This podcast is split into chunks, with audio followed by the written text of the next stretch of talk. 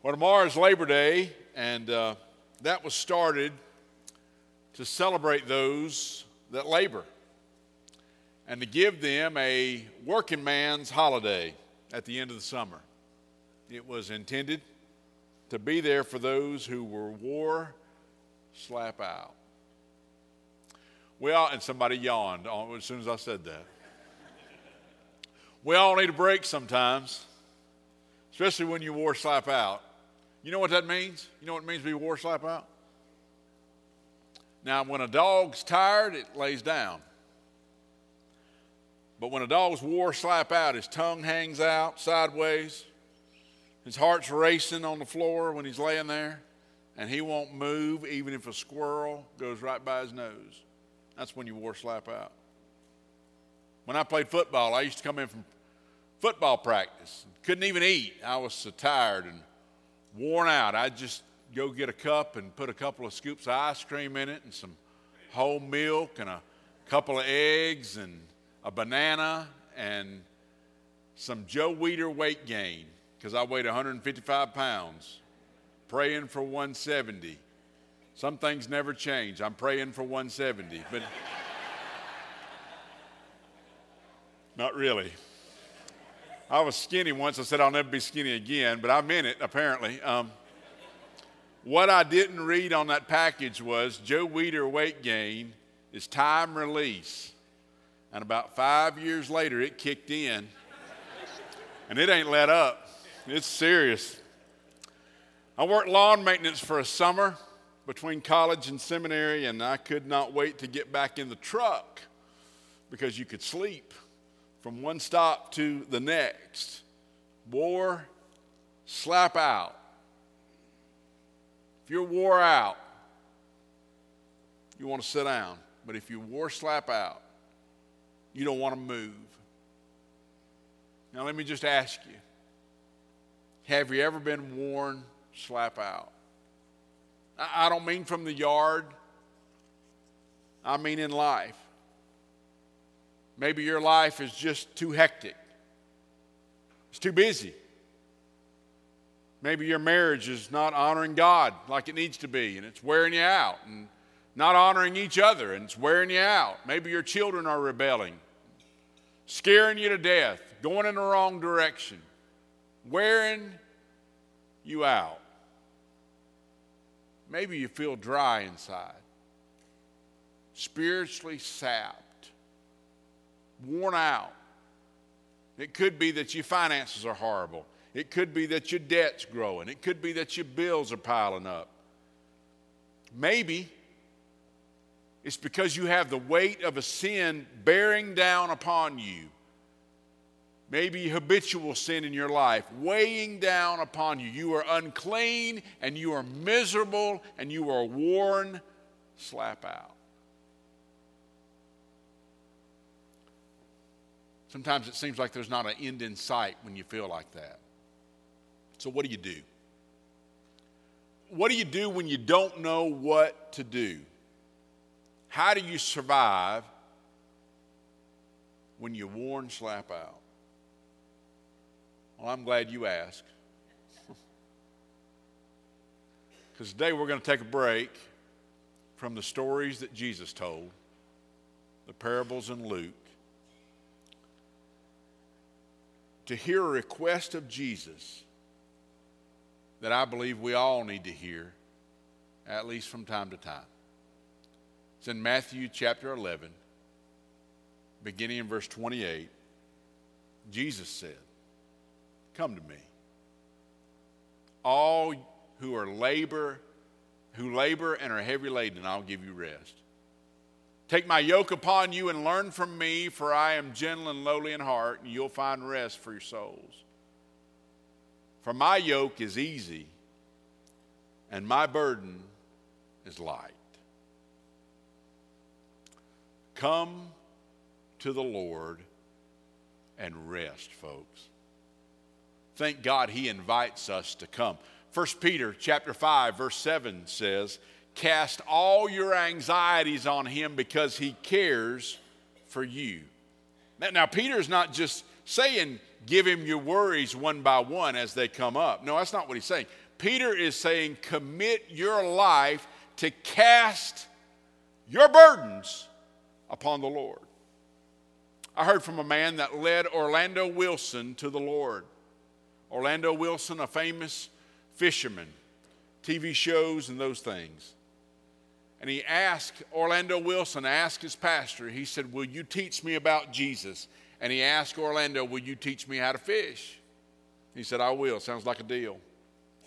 He said they went fishing and he cast out a line. And Orlando said, No, that's not how you do it.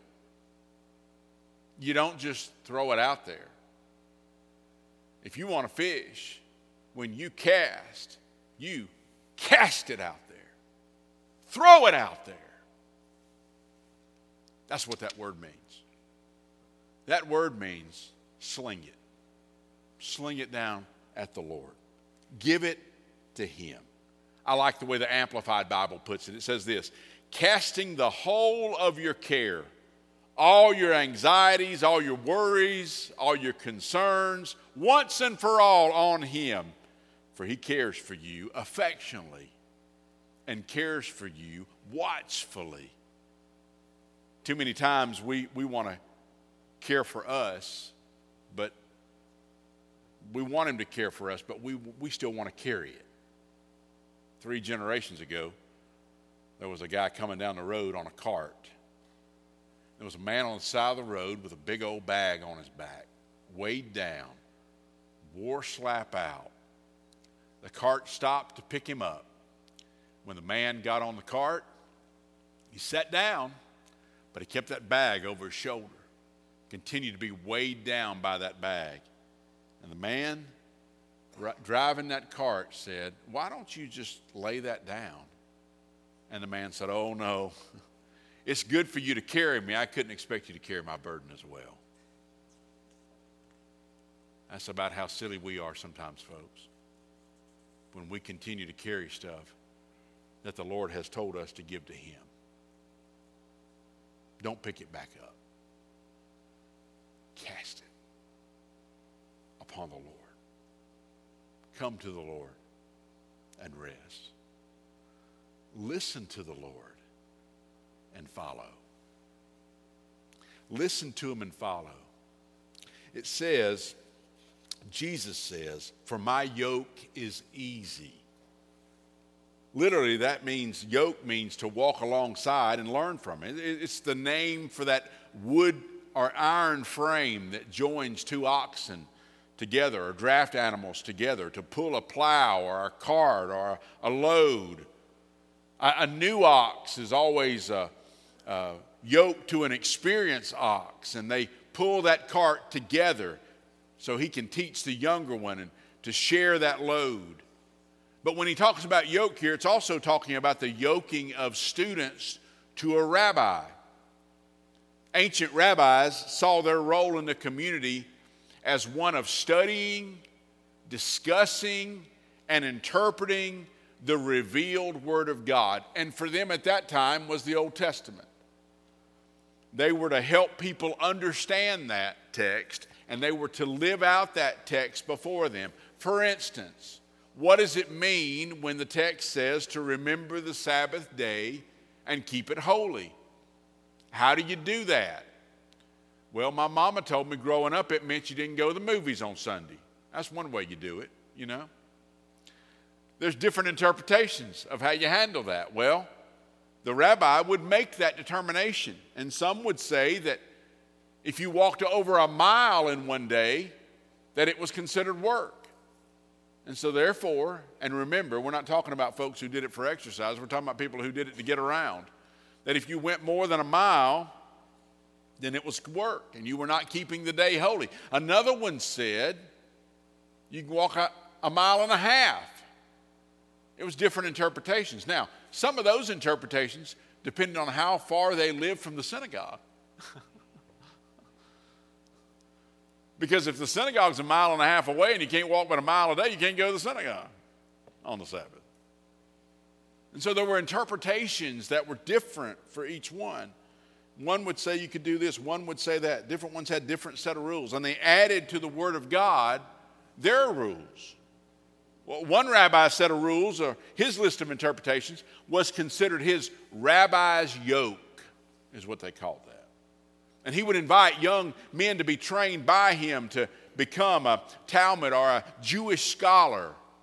And if that, that young man accepted that invitation, he would leave his family he would leave his village, he would leave all that he knew, and from that day forward, he was devoted to the rabbi, not just teaching, not just learning his teachings, but becoming like him in every way, going wherever he went, doing whatever he was doing, teaching whatever he taught. It was a total life commitment, it was taking on his yoke. It means you see how he walks and you walk the same. You commit to him and let him lead. And then one rabbi said, My yoke is easy. And his name is Jesus. And when you commit your life to Christ, you're taking on as an unexperienced sheep, you're taking on the yoke of the Lord, for Him to train you, for Him to walk with you, for Him to interpret life through His Word to you, and for you to have total commitment to follow Him. Jesus didn't drag folks down like a rabbi would. Jesus don't belabor you with a bunch of rules like the Pharisees did. Matter of fact, Jesus spoke against them again and again in Matthew 23. But he said in verse 4 particularly, he said, they tie up heavy burdens, hard to bear, and lay them on people's shoulders, but they themselves are not willing to move them with their fingers. I know preachers like that. I do. Deacons may be like that. Church leaders may be like that. Church people sometimes who look down on you. But I want to be clear whatever your path has been, that is not of God, and that is not what God does, and that's not His message. Romans chapter 8, verse 1 says, There is therefore now no condemnation for those, thank God, who are in Christ Jesus. No condemnation. In, in, in reality, it was the, the Pharisee type, it was the, the hypocritical church aristocracy that Christ was offering relief from when he said, My yoke is easy. He's talking about those that have loaded you down with rules and regulations on your shoulders. And some people make it their mission to sap the joy out of your salvation completely. I mean, if you're enjoying it, it must not be of God, right? There's a Greek word for that. It's baloney. Some people have a persistently negative tone to what they say. I want to be clear this morning. That's not of Christ. Thank God that's not the gospel. Christ came to give us freedom, not for riotous living.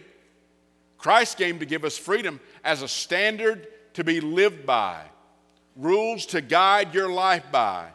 But all of them are for our own protection. We see people abandon them today. We see ourselves abandon them today. We go our own way, we make our own decisions, we sin against God. Don't say, Preacher, look at me, because I've got news for you. The Word of God says we all do it. And the reality is, to keep us right with God, where true freedom and wholeness and fullness is found, we need to listen to Him and follow Him. Now, let me be clear. When you take that little cup that has the bread and the juice in it, and we participate that in just a little bit, you know what you're saying? I commit my life to you, Lord. Your body was given for me. Your blood was shed for me. And I've committed my life. I've taken you in. I've digested what you gave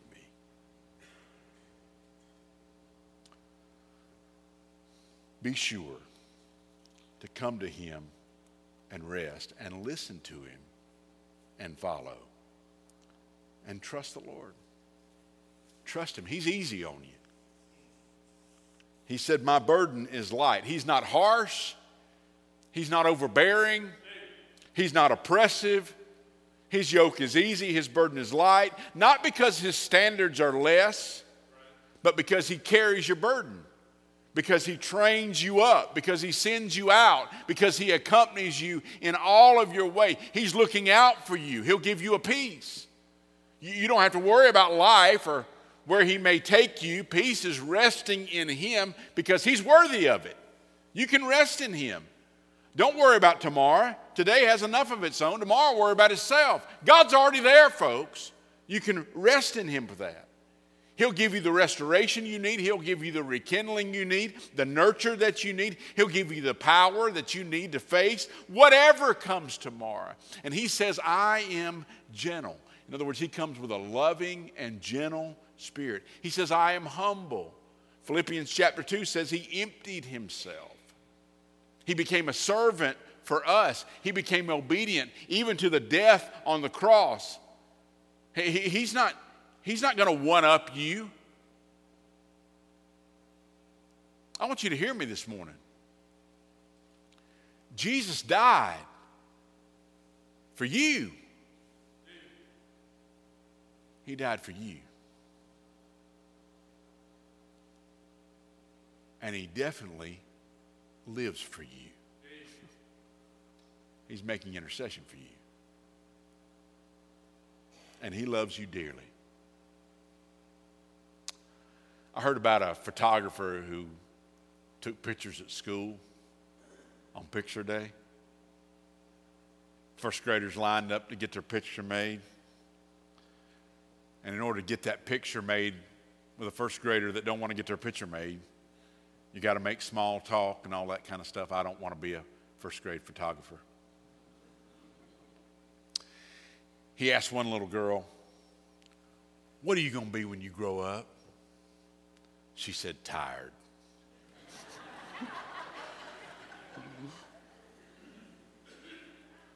How many of you are there today? If that's the way you feel, come to the table of the Lord. Refresh yourself with a fresh reminder of what He's done for you. Confess your sins God will save you. Just commit your life to Him. And if He has saved you and you know that, recommit your life to Him. Commit to this church today as God leads you. Rest in the Lord today. What's that burden that you have upon your heart today? You leave it with God. He can handle it. He already knows how it's going to turn out. We just need to rest it in His hands. With every head, with every head bowed and every eye closed, I want to ask you this morning if there's ever been a time in your life when you've surrendered your life to the Lord Jesus Christ. You've ever confessed your sins to Him and agreed with Him that you're a sinner, needing a Savior, knowing that you're separated from God due to your sin. If you've never done that, today's the day for you to do that. Today's the day for you to say, Lord, I want you to save me. I want you to change me. I want you to make me what you'd have me to be. And I want you to know there's a lot of things we're going to do in the next few moments, but there's nothing more important than the opportunity that you have to surrender your life to the Lord Jesus Christ. If you've never done that, I encourage you to come. In just a few moments when we stand to sing, you come. Be happy to guide you in that process. Maybe you have done that and you know you're a Christian, but you know that you are wore out, probably from your own mistakes, but maybe from somebody else's. And today you need to be clean. The Apostle Paul said that, told the church in Corinth, he said, Some of y'all are sick because you've come to the table of the Lord with unconfessed sin in your life because you've not acted appropriately toward each other. And because you're not clean before Him and take, take part in that, it's making you sick. That's what He said. God takes it seriously, folks. And so if there's matters in your life that you need to confess, repent of today, you do that before you take this bread and this cup. It is open for all who've been saved and baptized to take today. If you're a child here and that's never happened to you, or your parents do something, it's not snack time. And when you leave here, I encourage you to ask them about. Ask them about what they did today and what that means. Parents, that can cause a wonderful gospel conversation to come in the home. Maybe you're here and you're not a kid, but the reality is you've never given your heart and life to the Lord, or there's hindrances in your life, even as a Christian, that cause you from being everything God would have you to be. Scripture tells us to be clean. And so I would tell you today to repent and make it right. You can do that where you are, you can do it at this altar. That's what it's here for. You just obey God and do what He tells you to do. Maybe God's drawing you to be a part of this church. God's doing a work in this church, and I'm thankful to be a part of it. And if God's drawing you to be a part of that, there's no need for you to hold that off. So I encourage you to come. We'd love to guide you in that process of what it means to be a member of Pickens First. Maybe you've been saved but never been baptized as a believer. That's the first step of obedience, and it's a hindrance in your life if that's not happened. So I encourage you to be obedient and follow him today. We'll be happy to guide you in that. We're not doing it today, but we'll be happy to guide you and set that up for you because we do plan to do it in the near future. I don't know what God's telling you, folks, but let's get right, okay? Let's do this thing right. Let's do exactly what God tells us to do. Lord Jesus, I love you, and I thank you, dear God, for your love for us. Lead us right now to be obedient, to follow you as you lead. In Jesus' precious name, amen. Stand